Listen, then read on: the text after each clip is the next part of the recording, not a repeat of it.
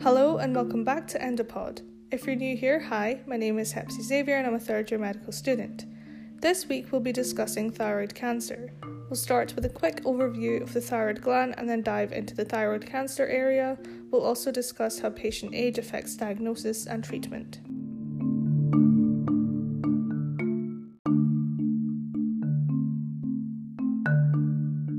The thyroid gland is a butterfly shaped structure at the front of your neck and it synthesizes thyroid hormones, which are present in two forms T3 and T4. Iodine is required for the synthesis of thyroid hormone and is an essential mineral you get from your diet. These hormones are released into your blood, and T4 is converted to the most potent form T3 in peripheral tissues such as liver, kidneys, or muscle, where it brings about a change. Every cell in your body needs thyroid hormones to regulate growth and metabolism. These hormones increase metabolic rate overall. This includes promoting key functions such as carbohydrate and fat metabolism, bone turnover, and heat production. In addition to T3 and T4, the thyroid gland also synthesizes another hormone called calcitonin, which regulates calcium levels in your blood. The thyroid gland is regulated by a negative feedback loop involving the hypothalamus and the anterior pituitary gland, both of which are situated in the brain.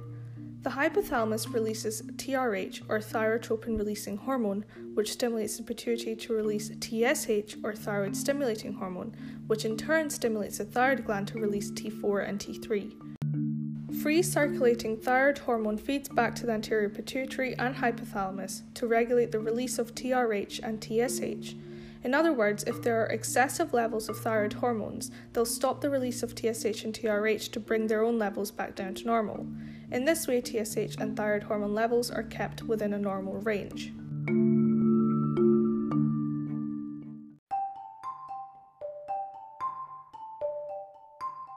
Let's move on to our main topic thyroid cancer.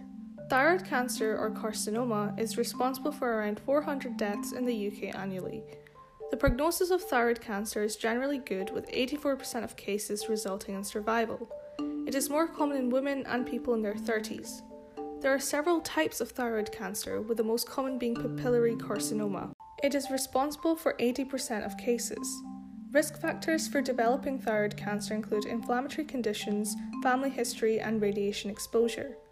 Often patients will show no symptoms as such. A firm, painless thyroid nodule may be felt, or there may be swollen gland in the neck. Some patients may experience voice hoarseness, a sore throat, or difficulty swallowing. When a patient presents with a thyroid nodule or mass, several tests need to be done to reach a diagnosis. This includes blood tests to assess thyroid levels in the blood, ultrasound scans, and fine needle aspiration. Fine needle aspiration involves using a needle to pierce the thyroid mass and remove a few cells to be tested under the microscope. If malignancy or cancer is found, further tests such as CT scans are required to see how far the cancer has progressed. Surgical management combined with radioiodine therapy is a common treatment plan. Depending on the size and how advanced the cancer is, either part of the thyroid gland is removed or all of it can be removed. Radioiodine is given after surgery to destroy any remaining thyroid tissue. Depending on the type of cancer, external radiation or chemotherapy can also be given. The patient may receive lifelong levothyroxine, which replaces thyroid hormone after removal of their thyroid gland. One purpose of this is to ensure the patient maintains normal levels of thyroid hormone. The second purpose is to suppress excess TSH production, which would occur if thyroid hormone levels are too low, as described in the negative feedback loop we just talked about.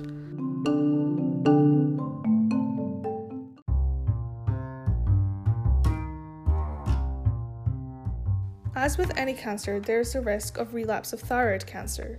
Researchers found that age is an independent risk factor for recurrence. The American Thyroid Association provides guidelines which estimates the risk of recurrence for differentiated thyroid cancer.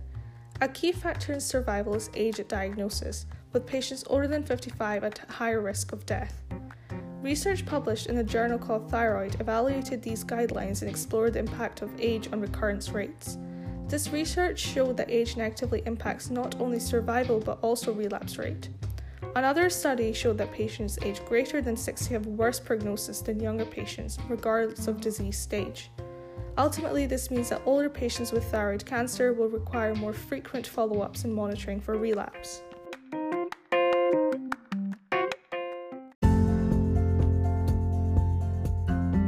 The thyroid gland impacts almost every system in our bodies, and thyroid dysfunction has lifelong effects for patients.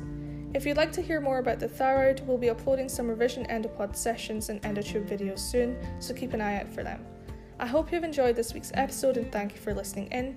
Please follow us on Instagram, Twitter, and Facebook and give this podcast a share.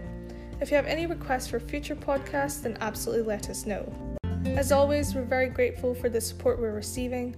Before I go, I want to say a big thank you to Ramisha Basharat, our Society Secretary, who was involved in the making of this episode. Stay safe and happy. This is Hepsi Xavier signing off.